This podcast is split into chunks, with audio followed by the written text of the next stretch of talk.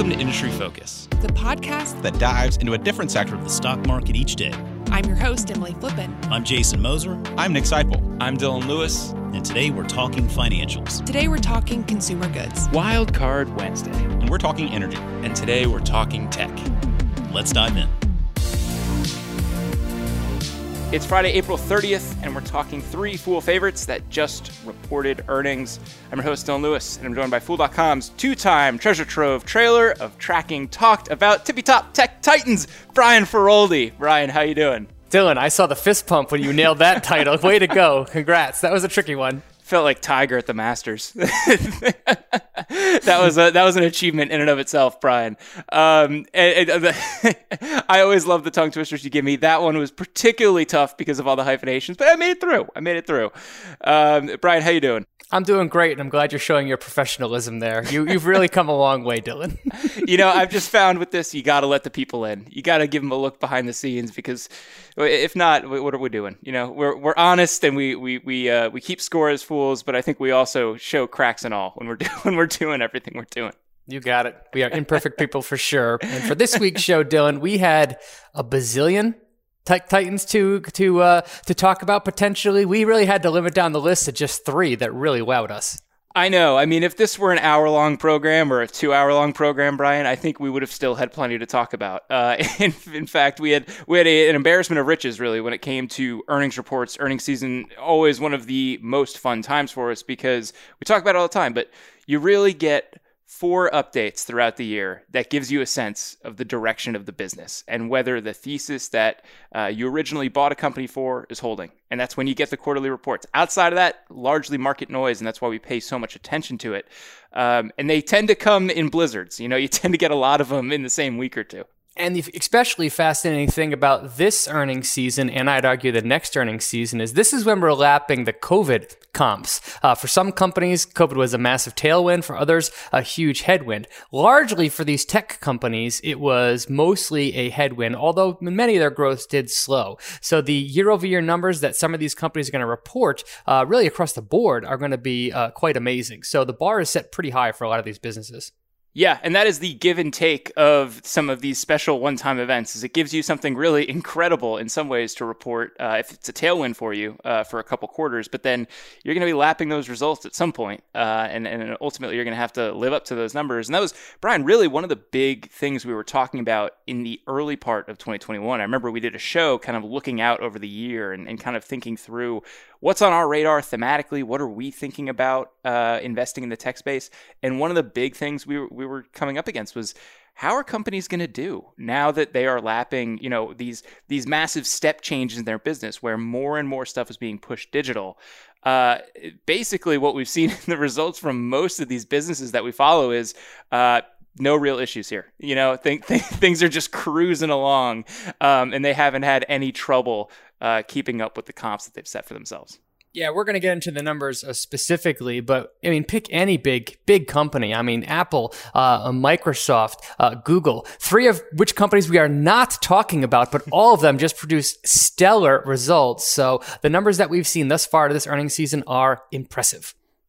And we intentionally chose the three businesses that we're talking about today uh, Facebook, Amazon, and Shopify because we know they're fool favorites. A lot of people following these businesses wanted to give their earnings some airtime because we imagine they are in a lot of people's portfolios.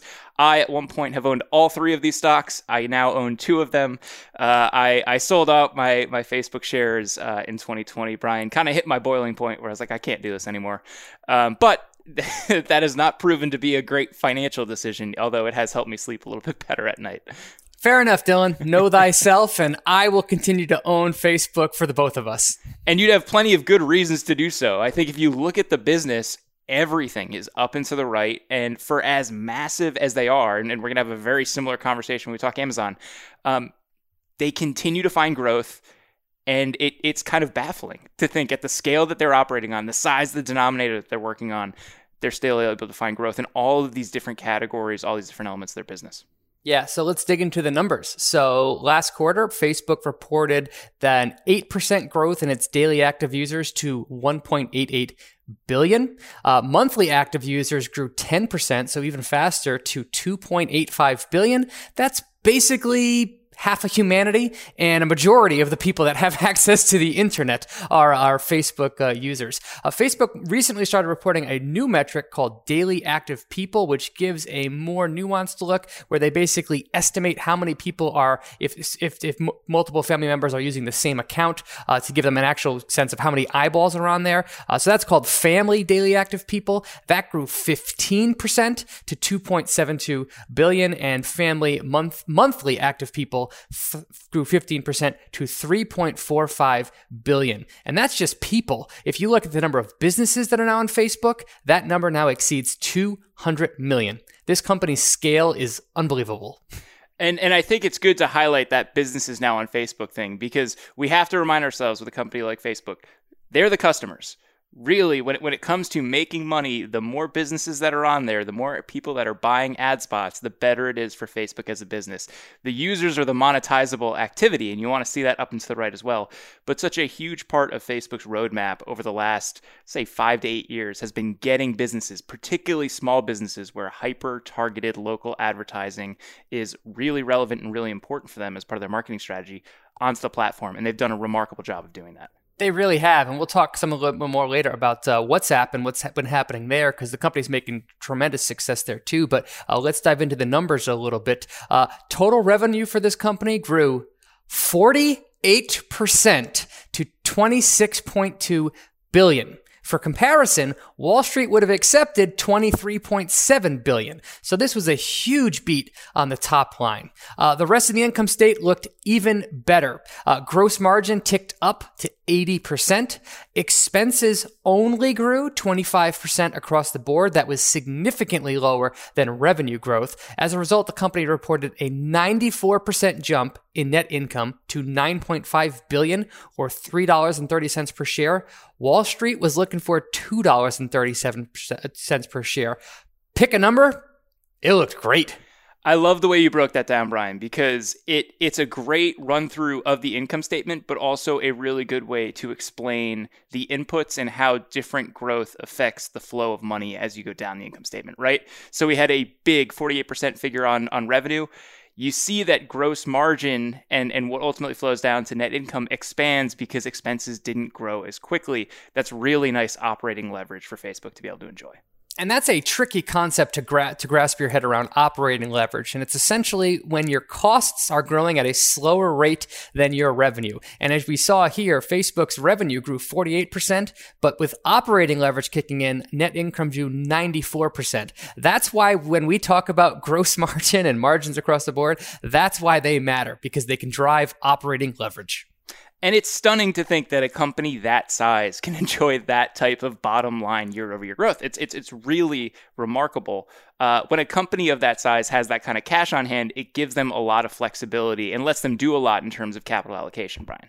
Yep. And even during the quarter, they returned some money to shareholders. Uh, they bought back $4 billion worth of stock. Uh, this company is a, you know, based in Silicon Valley, so they dole out stock options like crazy. So the share count was actually up slightly year over year. So their their buybacks are mostly going to offset dilution, but uh, I think it's a good thing that they're using that capital. When it comes to that top line beat, it's important I think to point out just how they did that. So management said that they saw a 30% year over year increase in the average price per ad and a 12% jump in the number of ads delivered. Remember that their average daily active users only grew 8%. So that means that the average user is seeing slightly more ads, but advertisers are willing to pay much more for those ad placements. That's how you combine that to 48% growth.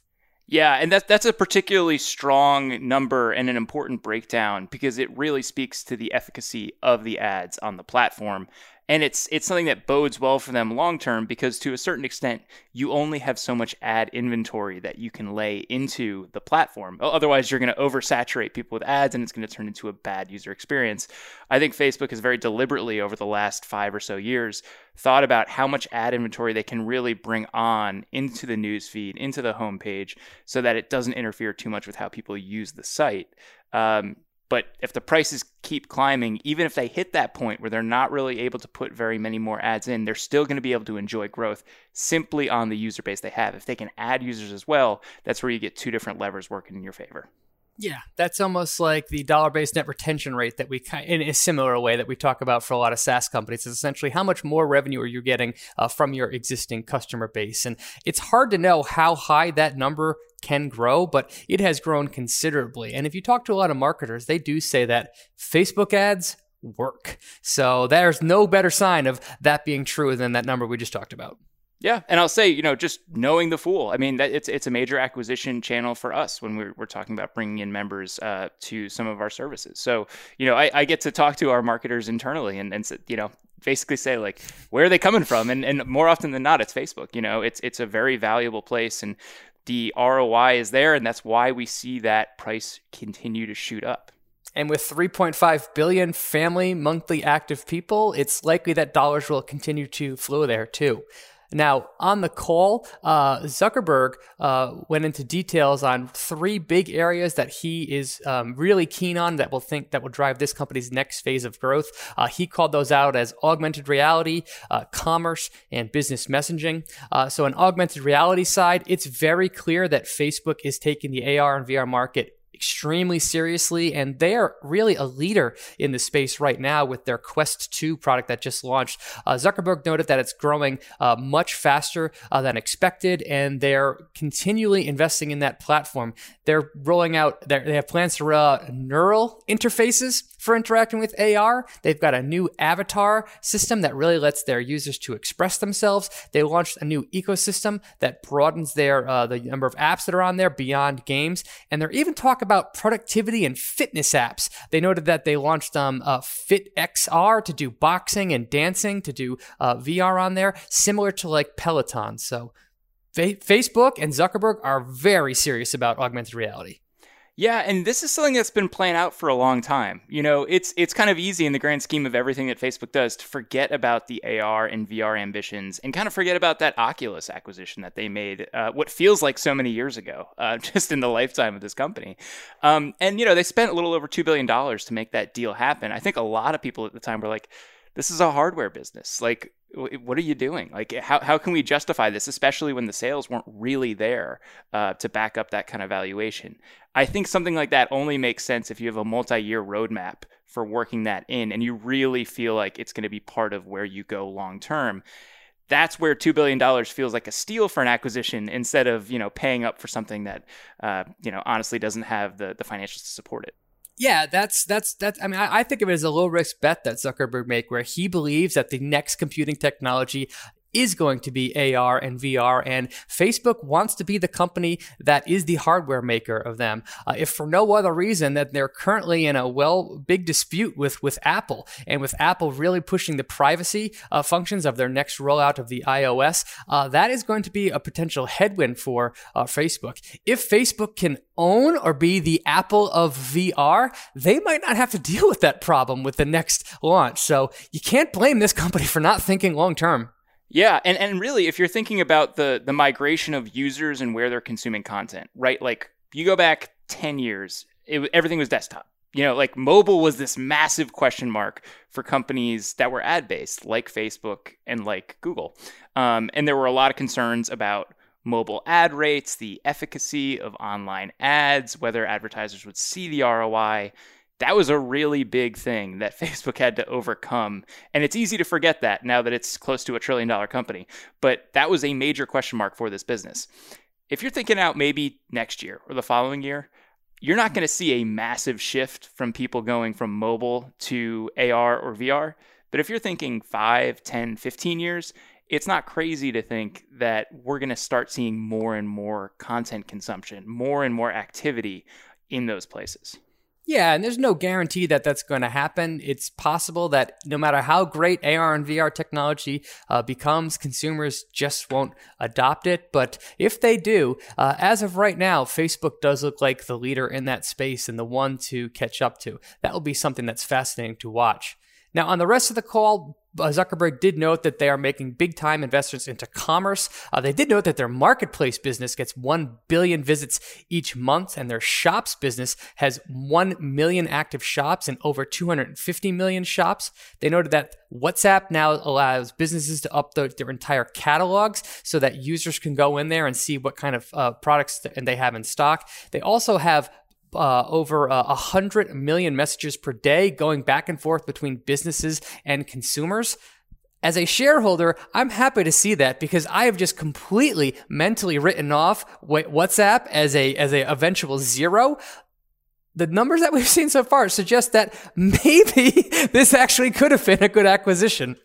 Yeah, I remember looking back at uh, some conference calls that Facebook management did. Uh, it's probably a couple years ago, and they outlined their philosophy when it came to monetizing platforms. And it's basically like create a really great user experience, create spaces for businesses to hop online, create organic interaction between users and businesses, and then layer in monetizable activity. Um, and I think for a long time, people have kind of wondered with the messaging apps, Facebook Messenger and WhatsApp in particular, like when does this start to materialize into actual money for the business? Because there was a pretty hefty price tag uh, tied to that WhatsApp acquisition. I think it was about a $22 billion acquisition, if I remember correctly. Um, makes the Oculus acquisition seem cheap. Uh, and they acquired a lot of users with that, particularly in a global sense. You know, WhatsApp is massive, especially outside the United States. But, but how do you justify that price tag? And I think, Brian, the, the marketplace approach, the e commerce approach, makes a ton of sense if you have a really big installed base of users. It really does. And they are noting that they're having success with, with advertisers. They have more than 3 million advertisers that are using WhatsApp uh, click to message. Uh, they're bringing, um, they're bringing payments uh, to it, it, which is now live in India. And India is a huge market uh, for, for WhatsApp. I mean, the ultimate case here would be that WhatsApp becomes like the WeChat of India or or the rest of the uh, the world. I wouldn't count Facebook out from doing that. So that is a big uh, potential upside that this company has embedded in it. Yeah, I, I, think it would be easy to discount them as messaging apps, but we talk so much about what optionality can create for businesses. And when you have an installed base of, I, I forget exactly what the number is for, for WhatsApp. A lot. yeah, it's a lot. It's, it's, it's it's either in the hundreds of millions or or it might even be in the in the billions. Um, it might be over a billion, I think, at this point. Um, but when you have that and you have people that are engaged with an app with a product all the time, you can say, you know what, we're, we're going to see if we can layer payment functionality into this. We're going to see if we can give businesses the ability to stand a shop up. And that's where it goes from being a messaging app to being something so much more. It kind of becomes the operating system really for how you engage, you know, with commerce and socially. They certainly have the potential for that, Brian, because they have the critical mass of users. You got it. So that will be some that will be a story to watch moving forward. But uh, there's no doubt that this report was just just fantastic. While the company doesn't give exact guidance, they did note that they say they expect revenue in the second quarter to be stable or modestly accelerate over the growth rate in the first quarter. AKA, looks like the company is saying we're going to report 50% revenue growth uh, next quarter. Now, in the third and fourth quarter, they're going to be going up against some tougher, tougher comps, uh, as well as the new launch of iOS 14.5 is going to be kicking in, as well as some other regulatory and platform changes. So they're calling for more, much more modest growth in the back half of the year. But when it comes to just looking at this earnings report, fantastic absolutely fantastic. Yeah, the numbers the numbers look great, and we're starting to see Facebook flirt with that one trillion market cap figure. Brian, we might have a new entrant to that club pretty soon if the numbers stay strong. Getting close, and I would not count the company out from getting there. Yeah, they have a little bit of a ways to go to catch up to our next company, though, and that's that's Amazon, one that I'm sure a lot of fools own. Um, this is, uh, you know, I think one of those earnings reports I look at, Brian, and I say, I don't understand how a company this big can put up these numbers. It it defies the way that my brain works. Honestly, um, we saw 44% top line growth to over 108 billion dollars this quarter. For a company that has been around this long, operating in a lot of the markets that they have been for this long, uh, it just shows how strong the tailwinds are. And it's so easy for us to forget how little e-commerce penetration actually is in the grand scheme of retail. When you see these growth numbers, it really highlights that. That is an enormous number. Bo- both of those numbers. First, 44% revenue growth, and then an $108 billion quarter. Quarter. $108 billion quarter. Incredible. And uh, you know, this company has has long trailed a company like Walmart in just terms of uh, quarterly sales, but wow, is it rapidly catching up? Walmart is still the king of quarterly reports uh, in terms of pure pure revenue. Last quarter, Walmart reported 152 million, but Amazon at 108. With that growth rate, they're catching up fast. And the further you go down the income statement, the more impressive the growth rates get because operating income more than doubled year over year to just under $9 billion for the quarter, and net income more than tripled year over year uh, to 8 billion. A lot of that is not necessarily the e-commerce operations that they have, though of course we know that the ecosystem for them is so important. They now have over 200 million paid Prime members globally. Um, but really, I mean, the, the story here is the maturation and the continued growth of this cash cow business for them, AWS. And and I want to highlight um, this quote from Jeff Bezos uh, around the earnings results. Two of our kids are now 10 and 15 years old, and after years of being nurtured, they're growing up fast and coming into their own. And those two children he's talking about, uh, we have AWS and Prime Video. I think two things that it's it's been hard to read anything about Amazon in the last couple years and not hear AWS get invoked. This is their cloud infrastructure business and it's become a 54 billion annual sales run rate business, Brian, in just 15 years. Um, 13 billion in revenue for the quarter, which was up 32%. Um, they have dominated the cloud infrastructure space. There are other players coming into this market, and I think starting to eat away a little bit at their market share. But this is one of those incredibly high margin businesses for them, and there are just so many tailwinds pushing it forward.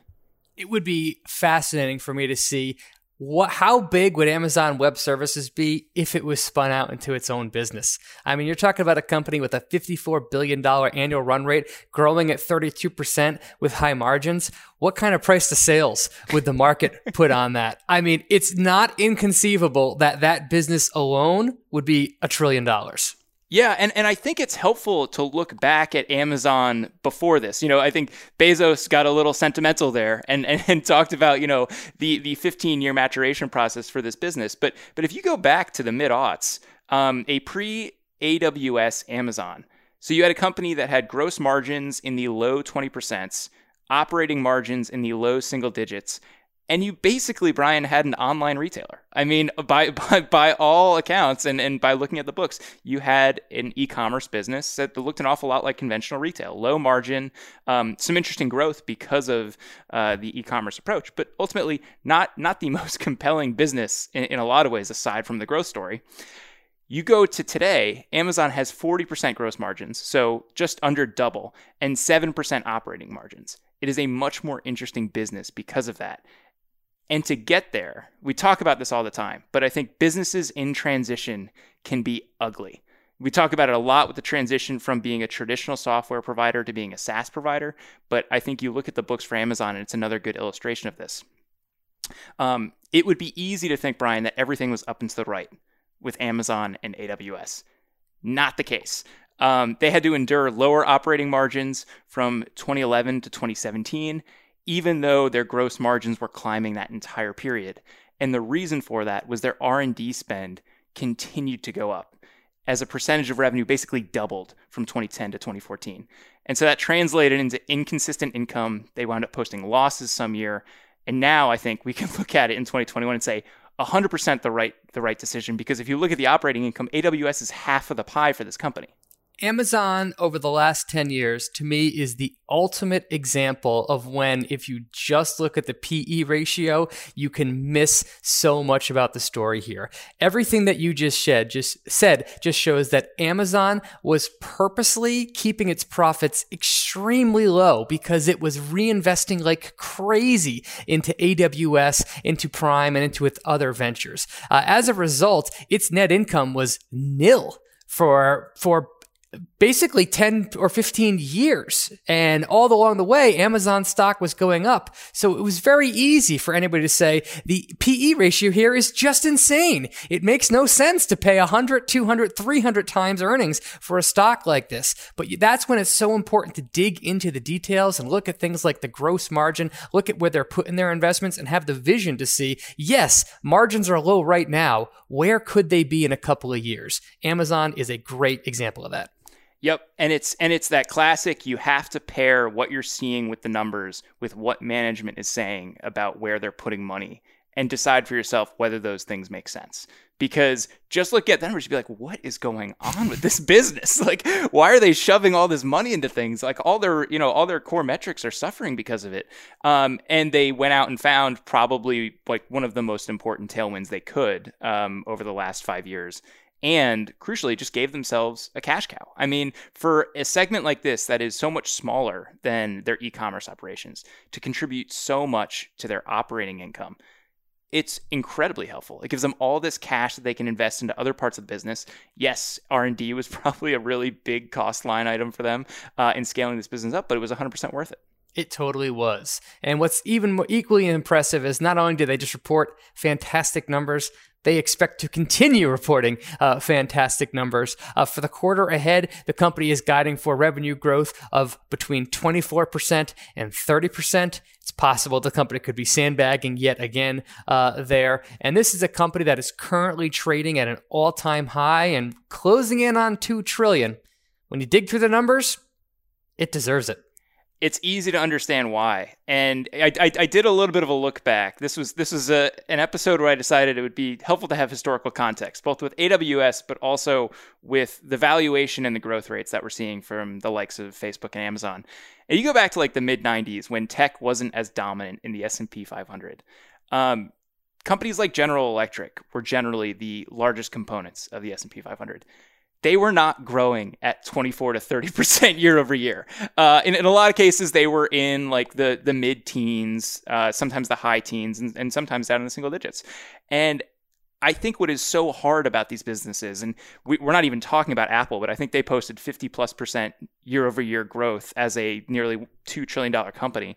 Um, you have businesses that are historically big, posting historically impressive growth. And it kind of throws out the window the idea that this company is too big to put up good shareholder returns going forward. And as we said, pick any pick any tight tech titan we just talked about. The numbers that they are put put posting is crazy crazy good. It is completely understandable why these companies have been have gotten so big and why they continue to trade at premiums to the overall market. They are very very high quality businesses that continue to grow despite their gargantuan size. Yeah, and I'm sure there are going to be some folks out there that look out for the rest of 2021 and say, "What you know? What does an Amazon without Jeff Bezos look like?" You know, uh, is Amazon's uh, web services CEO Andy Jassy is going to be taking over? Um, I don't think you have to look too far in this conversation. Uh, we just mentioned Apple to see that there can be very successful transitions from the visionary leader to another player that has a demonstrated track record and reward shareholders along the way. I mean, Apple's been a fantastic investment during the Tim Cook era. Um, there are there are so many things to continue to like about Amazon as an investment, even if Bezos isn't at the helm as CEO and is more in that executive chairman role that they've outlined. That to me is a transition that is easy to swallow. Yes, he's not the CEO anymore, but it's still he's still involved in all of the big time decisions. And i love that he uh, uh, at amazon they promoted from within. Uh, apple did the same thing promoting from within. Satya nadella promoted from within taking somebody that knows the culture and just drives it to the next phase of growth. So uh, amazon is one of my biggest holdings. I have zero issues with jeff bezos not being the ceo anymore all right, Brian, from the mega caps of tech to possibly a future mega cap of tech. The the final stock that we're going to be doing an earnings breakdown is Shopify, one near and dear to a lot of fools' hearts. Not a small company by any stretch. I think it's about an 150 billion dollar business, but a long way from the 2.2 trillion for Apple, the nearly 2 trillion for Amazon, and the nearly 1 trillion for Facebook. We're going from gargantuan tech to what used to be called gargantuan tech. Yeah, this is a $150 billion business, Shopify. And as great as the two reports that we just talked about were, uh, this one takes the cake, no doubt. Everything in Shopify's report looked great gross merchandising volume, aka the number of the total volume that flowed through Shopify's platform, grew 114% to 37 billion. Gross payment volume through Shopify's platform grew 137% to 17.3 billion. Revenue here grew 110% to 989 million. By comparison, Wall Street was looking for 865 million. So a substantial beat on the top line. When you dig into that a little bit more, See that subscription revenue was up 71%. Those are those recurring payments that its customers make to it just to be on the platform. But merchant solutions revenue, which are like one time optional payments based on uh, volume, that was up 137% to 668 million. Top line looked fantastic. Those are some darn impressive growth rates. And it's hard to know which one to be more excited about, the GMV or the GPV, because those are two, you know, very, very interesting business lines for them to be in. And we talk about it a lot. We, we just talked about it with, with Facebook, but the idea of, uh, e-commerce, digital payments, it's it's a really compelling thesis. We've seen so many companies do really well in that space, and I've loved everything that I've seen from Shopify so far on the fintech investments. I only expect that part of their business to become more and more important as the years come along. Totally. And Shopify is clearly killing it on, on that front.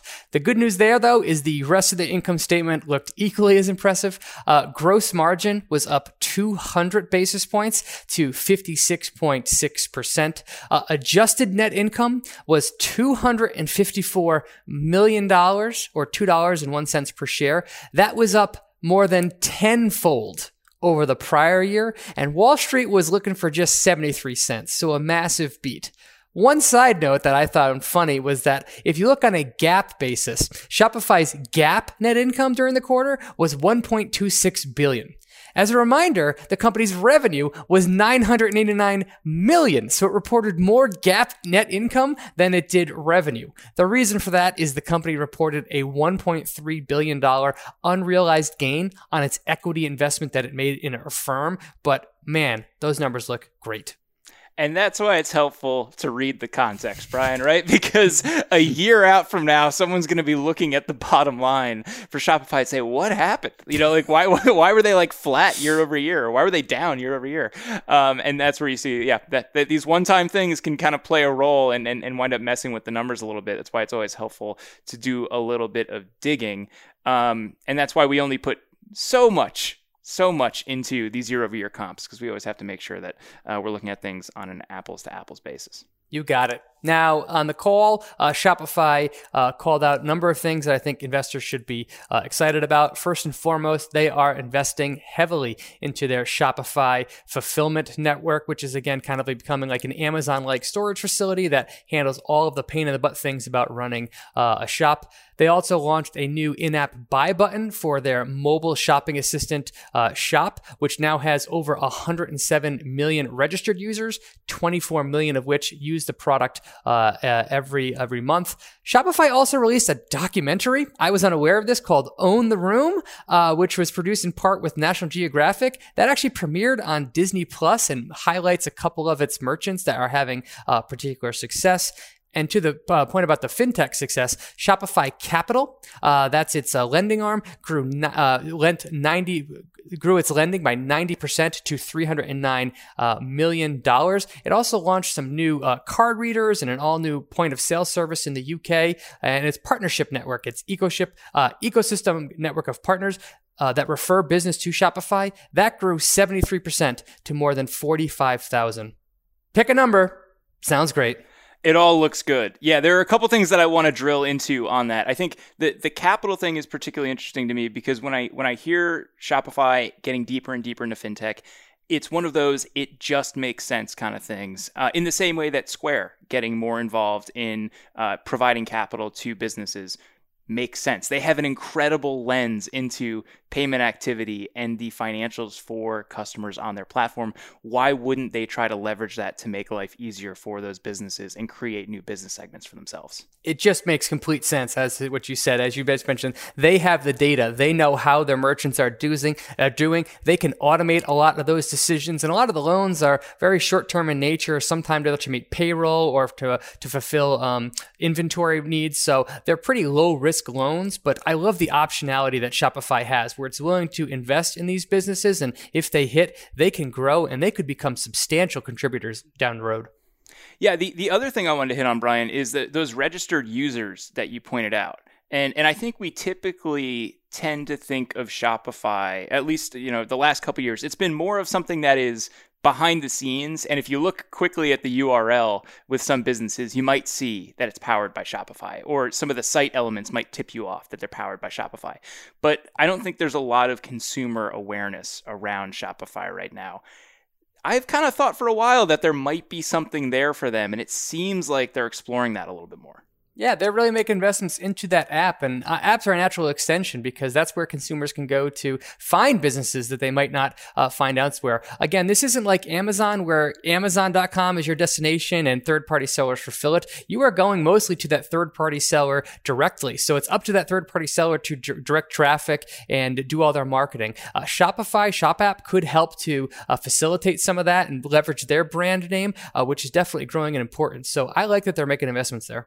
Yeah, it's it's an interesting space. You know, uh, we've seen a lot of businesses very successfully push demand within ecosystems that they create or find ways to monetize demand, um, whether it be through ads, being through placements, partnerships, all that kind of stuff. And so it is just another interesting lever for them to pull at some point if they're able to build a critical mass of users, um, because then that becomes a really interesting audience for all of the businesses that they help. You got it. If you like optionality, Shopify has that in spades and has for a long time. Now, when it comes to guidance, uh, management is expecting quote unquote rapid revenue growth in 2021, but at a lower rate than 2020.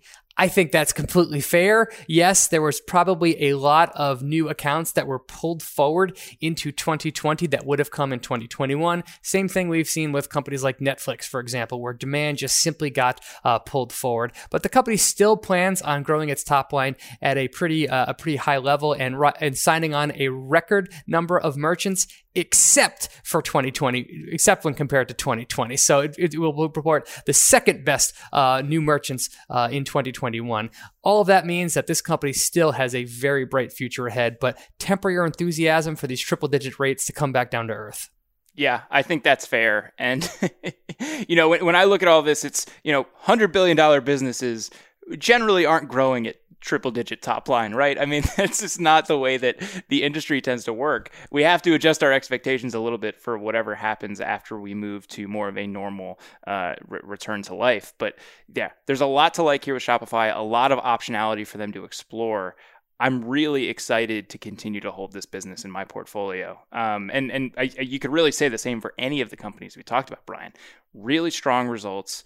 Um, I think the the benefits of digital businesses have just been on full display for like the last 12 plus months. All these companies play into that, and they still have so many so many things pushing them forward. Yeah, this, uh, as we said at the top of the show, this was a most this quarter and next quarter are going to be the really most interesting ones from a year over year comparison. Where the rubber is really going to hit the road is going to be in Q3 and Q4 when they're lapping many of those easy comps, and a lot of their demand that was pulled forward will really start to shine uh, shine through and will drop their growth rates significantly. Those will be the reports that matter the most. But for now, it's really fun to look at these reports and just say, "Wow." yeah, yeah, well done. And I, and I think for folks listening, trying to take this in and understand, you know, the actionable elements of this, I, I think all of these remain, you know, good, solid businesses. We're seeing great financials come out from them. Um, the key there, I think, the operative element of this, Brian, is expect some weirdness at some point in the next couple quarters. Like there has to be that moderation moment with these, just because the growth has been so incredible for such a long time.